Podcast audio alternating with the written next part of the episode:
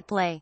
Well, Kanye West has done the most Kanye thing that he's really ever done. He's filed legal documents to officially change his name. So while we know him as Kanye West, what has he changed it to? Well, he is simply going by the name of Ye. So a little bit like Prince, I suppose. Now, he did actually tweet back in 2018, the being formerly known as Kanye West, I am Ye. And he actually went on to later explain the biblical context behind the name, saying that he believes Ye or ye is the most commonly used word in the Bible, and in the Bible it means you. So he goes on to say, I'm you, I'm us, it's us. It went from Kanye, which means the one only, to just Ye, just being a reflection of our good, our bad, our confused everything.